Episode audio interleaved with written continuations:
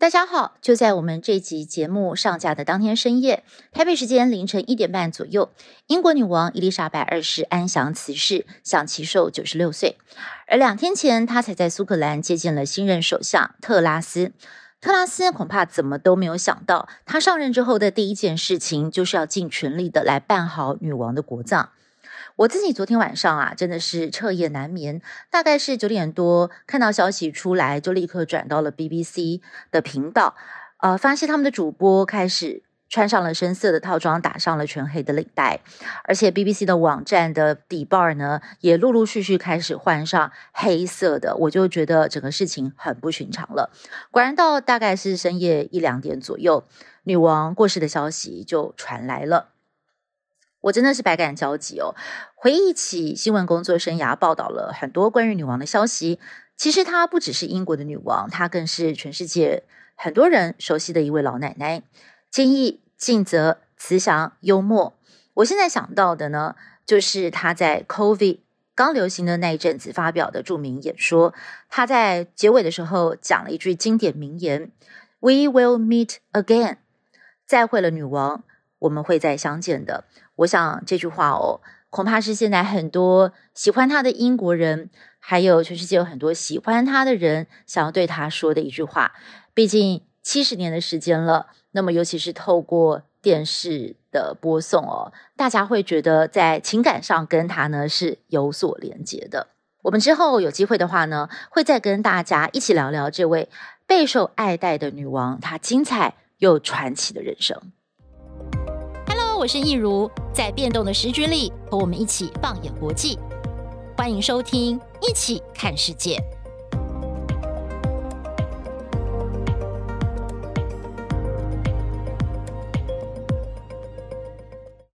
Hello，大家好，欢迎收听《一起看世界》Podcast，我是一如。英国新首相出炉了，一如外界预期的，由原本的外相特拉斯顺利的当选，成了继柴切尔夫人梅伊之后，英国第三位的女性首相。而英国女王伊丽莎白二世呢，也亲自的在苏格兰任命接见了她。好，那这个特拉斯哦，就是也有人批评他是一个变色龙，所以他到底是一个什么样的人？未来又要怎么样来带领英国面对挑战呢？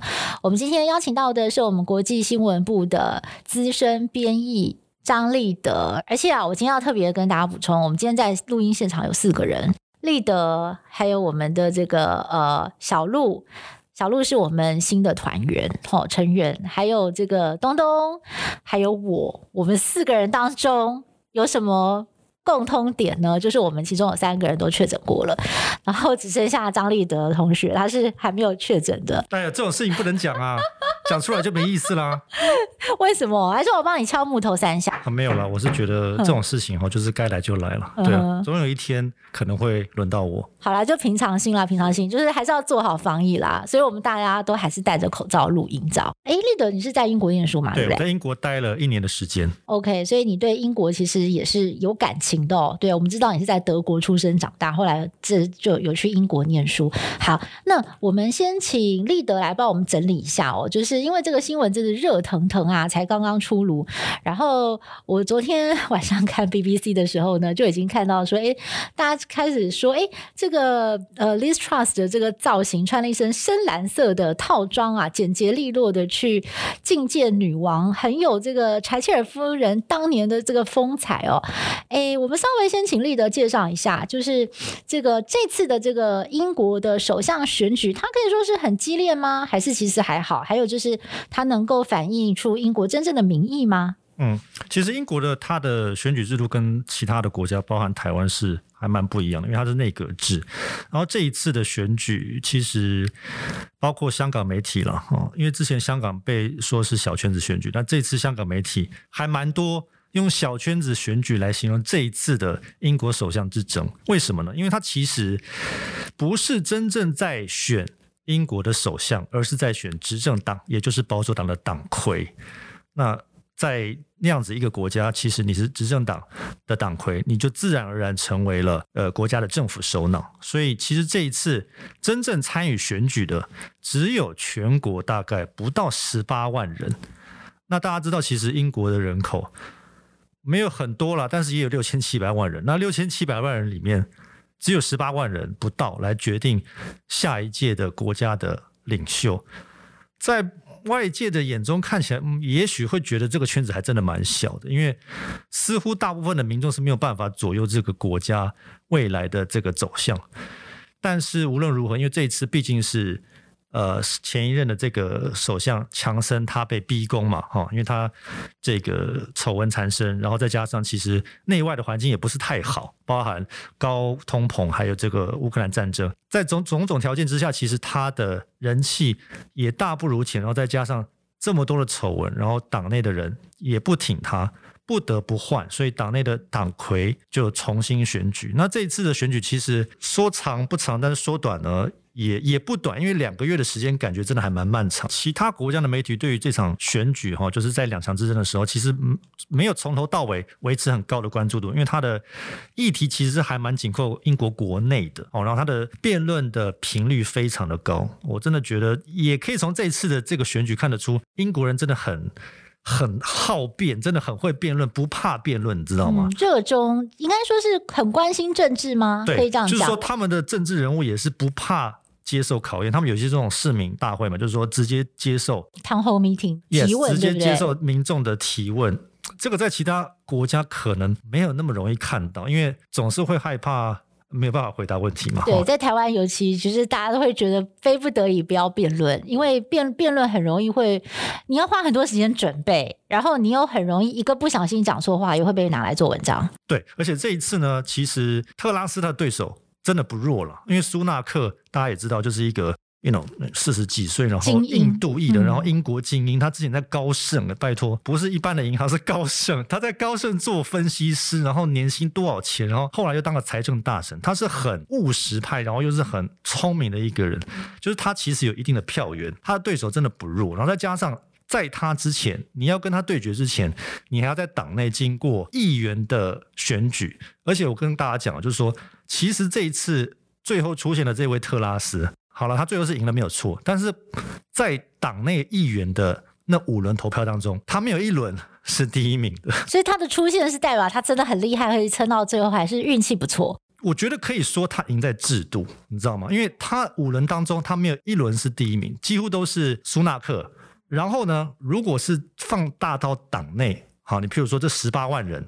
每个人都来投票。如果从一开始每个人都来投票，决定谁要当党魁，谁要当首相，也不会是他，会是另外一个叫摩丹特的，就是一个前魔术师助理了。反正我就是这样记他，就是一个女的，就是叫摩丹特。所以她既不是党内议员的首选，然后也不是十八万党员的第一首选，但是她最后还是赢了。所以我觉得可以说呢，特拉斯这次赢在制度。哦，所以你觉得他没有办法反映民意，对不对？大家就会这么批评了。既然你已经不是代表全国民意的最多数嘛，然后你在党内其实也不是非常的大受欢迎。他当然这次拿了五十七趴的党员的票，不过如果你看过去党魁的选举呢，至少都拿六十五或者是甚至七十趴，他这次拿五十七趴，我觉得是赢的，算是当然决定性的，但是没有赢得非常的漂亮。所以其实他在党内会。面临一定的质疑了。嗯哼，OK，好，那不管怎么说，他现在就是英国的新任首相了嘛。那我们看到，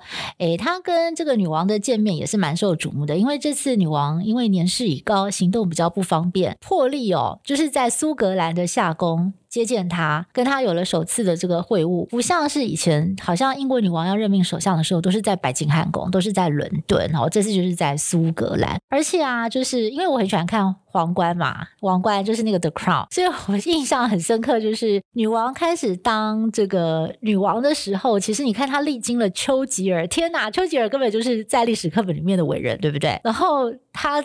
那个我觉得女王真的就是 living history，她真的是这一生，你看现在这么的高寿，然后她见证了好像是十五位英国首相了，对不对？到了特拉斯已经是第十五位了，哇！所以这也代表说，嗯，就是在这这这这么多的这个年岁当中，英国政权的一个变化的变化，那其实呃，女王她也是看了很多。不过另外就是我们来讲讲看特拉斯奇人骑士，他这个人呐、他。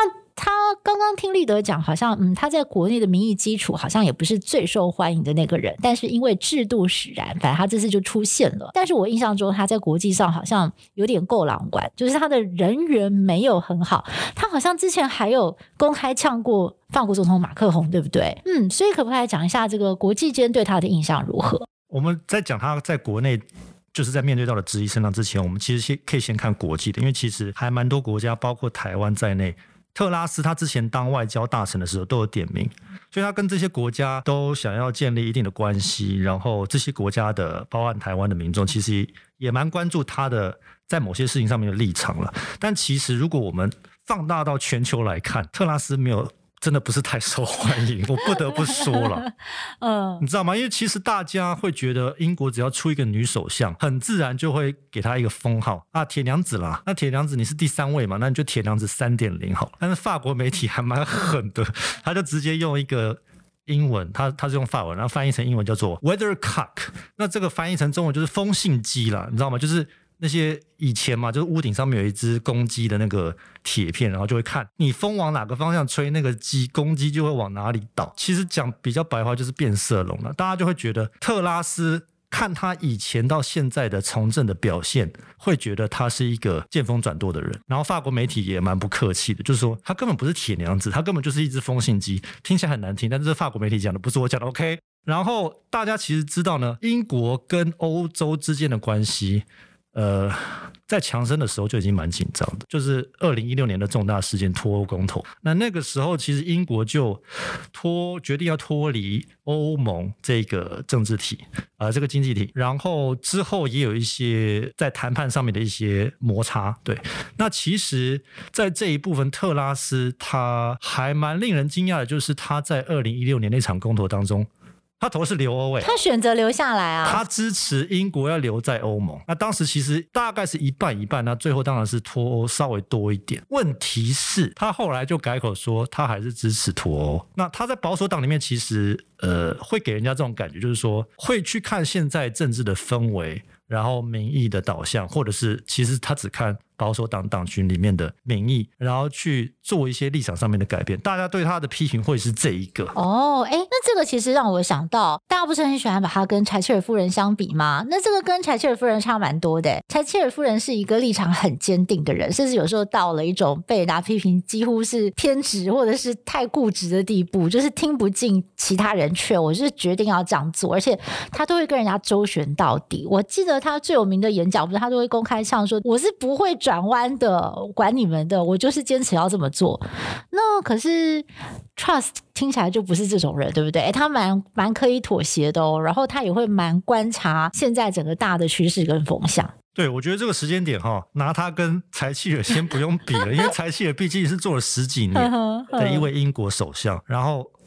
特拉斯毕竟才刚上任，但其实我们等一下如果讨论到他之前小时候从小成长背景，我们可以看得出来啊，的确有人会觉得他有一些柴契尔的影子啦。那无论如何，我们刚刚回到国际上面，就是说法国媒体，包括欧盟的媒体，欧盟的政府首脑，其实对他上任会有点呃担忧，他是不是要再硬脱欧？你知道吗？就是。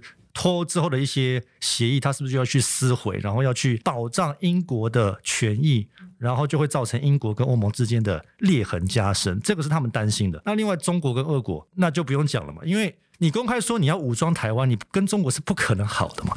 然后你公开骂新疆，呃，你公开挺新疆，然后挺香港，中国媒体当然不会对你客气，所以这部分其实不用不用觉得惊讶。然后另外就是俄罗斯。当然嘛，你挺乌克兰，俄罗斯当然不会看你顺眼。因为特拉斯他在当外交大臣的时候，其实他对乌克兰力挺的力度是非常的强。他说：“我不只要继续的支持乌克兰，而且我还要加大这个力道。”哦，那这一部分当然会觉得，呃，作为一个外交大臣，然后俄罗斯会觉得你公开一直挺乌克兰，当然会让我非常的。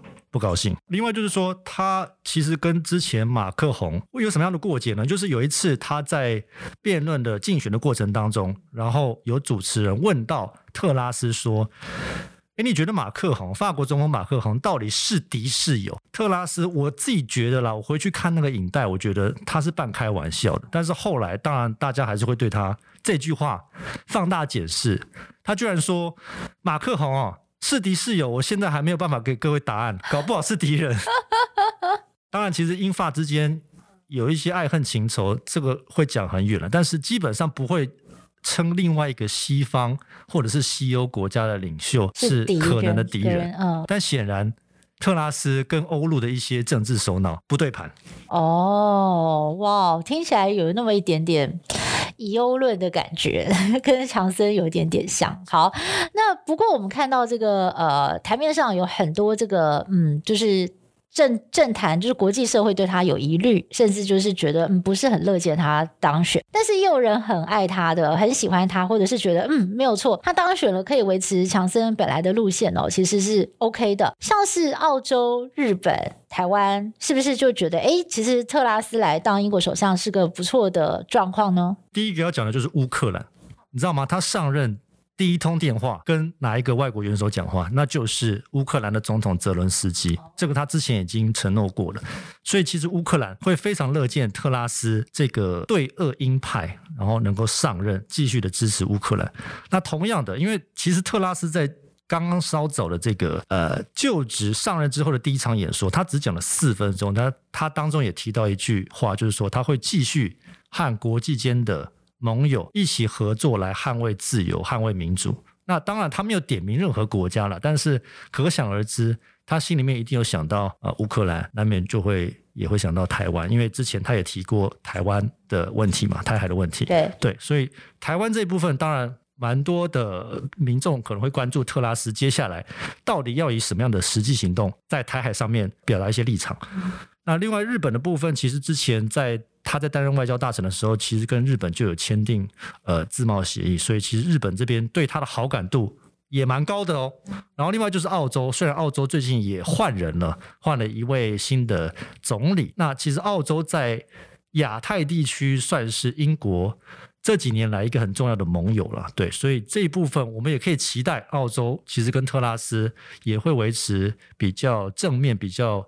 呃，有建设性的关系。嗯哼，OK，所以国际社会对他有人担心，但是有人是欢迎的，也有这个两个不同的面向可以来看。好，那我们接下来来了解一下特拉斯的这个成长过程，他一路的这个从政经历，呃。包括刚刚立德讲了一个我觉得蛮有趣的，就是你说如果把时间拉到前面一点，你看他的这个出生跟成长的过程，很多人可能会把他拿来跟这个 Margaret Thatcher 来相比，对不对？因为我记得柴切尔夫人她小时候她是出生一个中产阶级的家庭，然后她的爸爸是开杂货店的，然后她就是那个杂货店里面的女儿啊，就是要帮忙家务什么什么，不像是以前传统的那些英国首相贵族出身，但是呢，柴切尔夫人也是靠着自己非常节出的能力哦，一路的过关斩将，然后他后来也是去念了牛津大学，对，所以是不是因为这样子，然后大家就会很容易把特拉斯跟柴契尔夫人做联想跟比较呢？对，因为特拉斯，如果你看他成长背景，他不是传统的那种精英家庭出身的，他老爸是一个呃数学教授，然后他妈妈是一个护士，然后他们家里面的经济状况当然也也不差，但是他毕竟念的是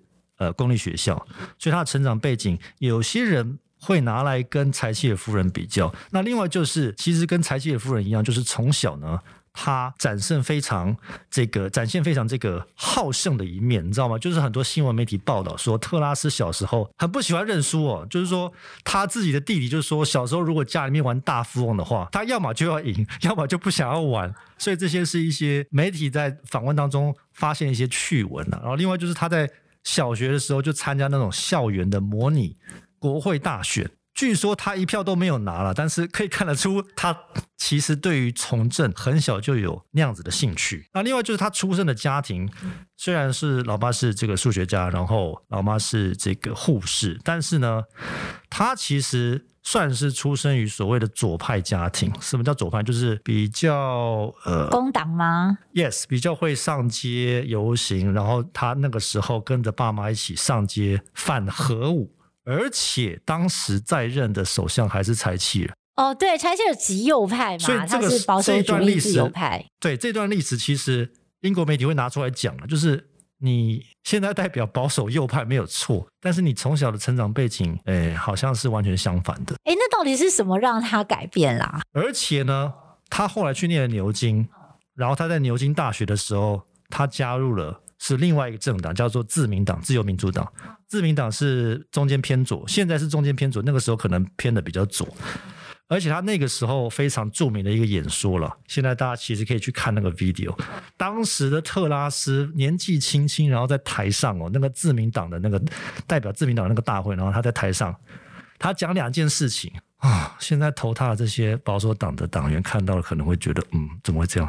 瞠目结舌，会被吓到。第一个，第一个就是他居然提倡要废除英国王室哦。他刚才才去苏格兰跟女王握手，哎，没想到二十几岁的那个时候，他说英国王室哈时候到了，是应该要废了，大家应该要享有公平的权利，没有人出生下来就是要统治别人的。他讲了这句话，然后另外就是提倡大麻合法化。好了，我不管英国多少人在吸大麻，但是保守派基本上会对大麻合法化是一个 no no。那个是右派保守派的一大禁忌，但是他在自民党的这个期间，其实他这两个立场让现在的保守派的人会觉得，嗯，那你当时怎么会有这样的想法？哎，所以他后来为什么会改变他的立场啊？发生什么事了吗？结果他后来大学毕业的时候，他就从自民党转到保守党。那这个过程他其实没有细谈。但显然，他加入保守党之后，他是一直希望能够受到重用，好，然后他要想要进军国会，但是他其实一开始选举不是非常顺了，参加地方选举，然后几次选输，然后后来终于在二零一零年的时候，就是当选了国会议员。那之后，其实他的这个官运，应该说他的从政的这个道路呢，就比较平顺，而且在最近几年，他升官升得非常快，就是当了好几个部长级的职务，然后。最后最高峰，那当然就是呃外交大臣，因为外交大臣其实在内阁里面它的重要性是非常高的。那个时候还换掉一个叫拉布的，所以那个其实那个时候其实大家都觉得哦，他有机会挑战这个首相大位哦。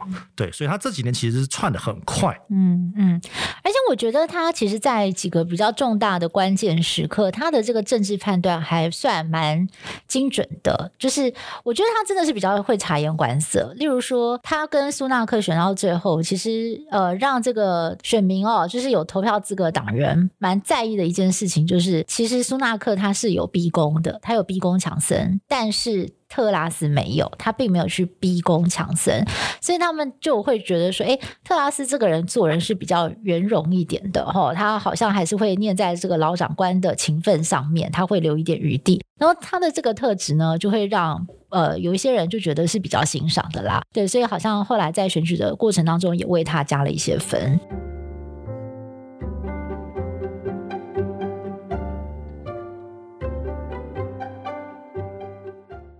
好，不过呢，我们看到他这一路这个仕途非常的顺遂，然后呃，他的年纪也蛮轻的嘛，四十七岁，那他现在就当上了英国史上的第三任女性首相，而且我之前还看了一个这个呃。应该是 Wikipedia 还是什么上面有写说，她是英国历史上一千多年来第一位女性大法官。对，我就觉得这个也蛮 amazing 的。嗯，所以她其实，在英国就是她创下了这个不少女性从政的一个先例啦。那她其实在这个过程当中表现也是非常的出色。不过现在呢，我们要来展望一下他接手的，从强森手上接过的这个英国，现在其实是面对到了非常多严重的挑战。其实我每天在播晚间新闻的时候，有时候播到那个英国的数字，都会让我非常的震惊。我现在跟立德还有听众朋友分享，就是过去这几个月来，有两个数字让我真的觉得有点吓到，大概是在。六七月吧，有一次我播到那个数字是九点一 percent CPI，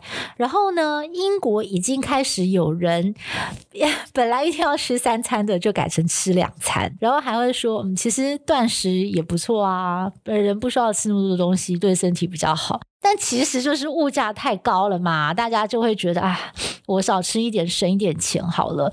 那其实到说物价飙的那么高，连吃东西都有问题了，哇，我觉得这就很严重。然后再来就是那个时候英国有非常多的抗议罢工的事情，对。再来就是我最近播到一个新闻，也是让我很震惊，就是因为乌俄战争影响到能源，所以好像英国电费是不是要做一个很大的调整？好像调到说每每就是那个每一年可能要付出的电费是台币十二万左右哦。那那个叫做 energy bills，综合家里面所有能源需求，不止电了，还有最主要就是那个暖气，我们就叫做 energy bills。因为我在英国住过了，虽然我那时候是租一个房子里面的一个房间，但是。我跟你讲，每次收到那个 energy bills 这些能源账单的时候，我真的会很担心，因为那个时候毕竟是学生嘛，然后就会觉得这一部分的开销真的不能太高了，因为就要留一些旅游基金啊，哈，然后当然也不能吃的太差了，哈，对，那就是你知道花爸妈的钱嘛，就是希望省一点。那你那个时候一个月的 energy bill 要付多少钱？我记不起来，但是那个时候那个钱是让我真的没办法付的，就是觉得我我跟各位讲了，就是英国哈。那个时候我应该是十几年前吧，我冬天有时候不敢开暖气，不是在骗各位，因为其实现在新闻报道就是说，因为能源价格飙涨，很多人不敢开暖暖气。我十几年前我就已经不敢开了，因为那一开下来哈，不管你是吹一个下午或者是一个晚上，你要睡得比较舒服，那其实一个月上去的那个账单的数字是很惊人的。哇！而且各位可以想象吗？就是说你现在到年底了哈，平均一个家里面，英国家里面，你光是付这些能源的账单。台币就要好几万，一两万，就是英国东西已经没有很便宜了，OK。然后你只是为了要保暖，然后你在家里面开了暖气，大家舒服看电视，你就要付几万块台币。这其实对于其他国家人来说是很难想象。所以现在你看，如果要十二万六千块一年，那平均一个月大概就是一万块左右嘛，对不对？那当然有淡季旺季啦。有时候夏天，我记我记得我我夏天去英国旅游的时候，好像他们那边的人不太习惯。开冷气对不对？就还 OK，但是冬天是一定要开暖气的，所以冬天要用到这个 energy bill 的钱会更贵哦。那所以真的是对大家来讲就是怨声载道啊。所以呢，关于这个能源，还有就是呃，还有物价的部分，现在特拉斯有什么样的方法可以来解决呢？他其实这个礼拜接下来就要推出比较详细的计划，因为毕竟真正的考验是他上任之后才要开始的嘛。对，夏天。大家可以不吹暖气没有关系，但是你到了秋天、冬天，那个是生存问题，那不是选择问题，会冷死了。对，然后再加上现在，其实大家也知道，欧洲面临的状况就是天然气的一大供应商俄罗斯给你关掉它的水龙头，不是水龙头，关掉它的开关，它就是不给你吹了。没有错，它当然第一个会影响到德国这些比较大的用户。那英国其实对于俄罗斯石油和天然气的依赖度没有这些欧陆国家那么高，但是毕竟欧洲的能源市场是环环相扣的，像骨牌效应，你一定会被影响到。那至于他要怎么样去推出，他其实在竞选的时候他就一直讲啊，我不一定会给这个补助了，或者是给一些，他最主要是想要靠减税减轻大家整体的经济负担。但这部分就是两面刃，你减税是不是能够真的帮到一般的人民？然后你减税呢，会不会伤到自己？因为英国现在通膨高涨，政府的财政赤字是很严重的，你到底有没有减税的本钱？嗯，所以这些对他来讲都是一个考验哦。好，所以现在有两大挑战，在国内的通膨，他要先控制下来；再来就是能源危机，尤其是冬天快要到了，这个乌俄战争看起来还是会再持续哦。对，那到时候可能这个能源的问题会更严重，他该怎么解决？好，再来我们来看一下英国的外部环境，就是刚刚立德也跟我们介绍了这个呃特拉斯，他是一个非常鹰派的人，但是他现在在外交上面还可以保持他一贯鹰派的立场吗？有没有可能有碰到一些需要妥协的地方呢？这个就是大家所猜测的。你当外交部长的时候，你可以放话，你可以表达你鲜明的立场。但是你现在成为一国的政府的首脑，你有很多东西要考虑。当然，你也许可以继续说，哦，我们不支持俄罗斯侵略乌克兰，也许吧，你可以撤出俄罗斯市场，或者你也可以封杀俄罗斯的企业。但是我不得不说，面对到中国这个问题的时候，特拉斯他的。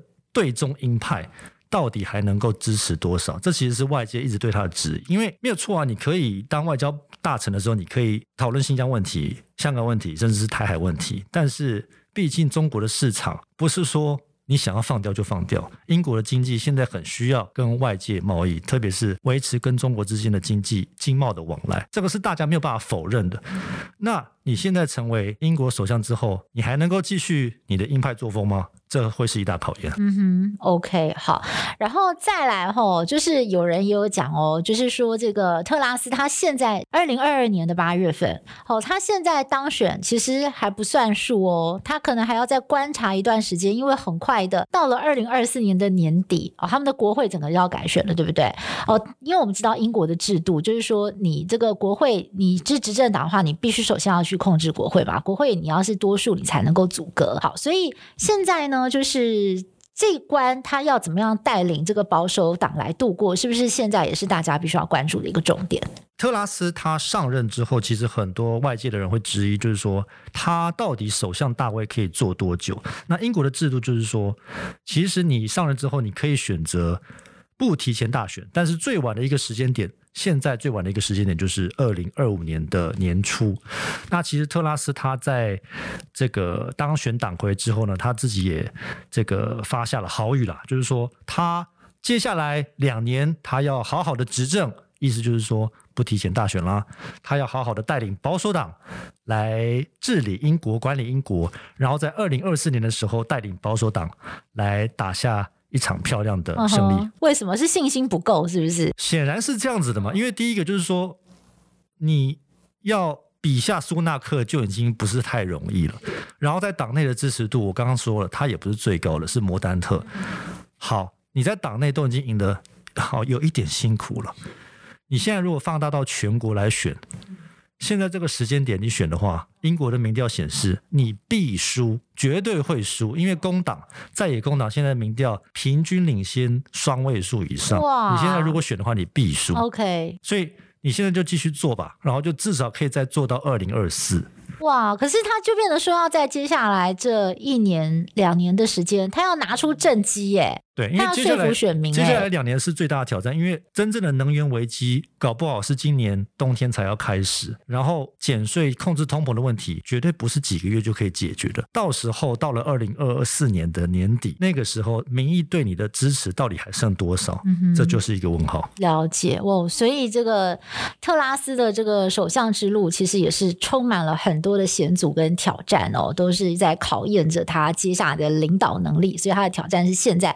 从当了首相的第一天才开始的，嗯，不过呢，在我们的这个节目。尾声，我蛮好奇的，因为我们之前跟立德聊强森也聊了很久了，我蛮好奇强森他未来的出路，因为 哎，强森这个人啊，我我我们刚刚在 rehearsal 的时候，其实也跟立德聊，就是他就是一个很能言善道，超会讲话，然后文章又写的超好，然后他一直以英国首相丘吉尔自诩，就是我要跟他看齐，对不对？因为我们知道丘吉尔的文笔也很好，他不是还曾经拿过诺贝尔文学奖吗？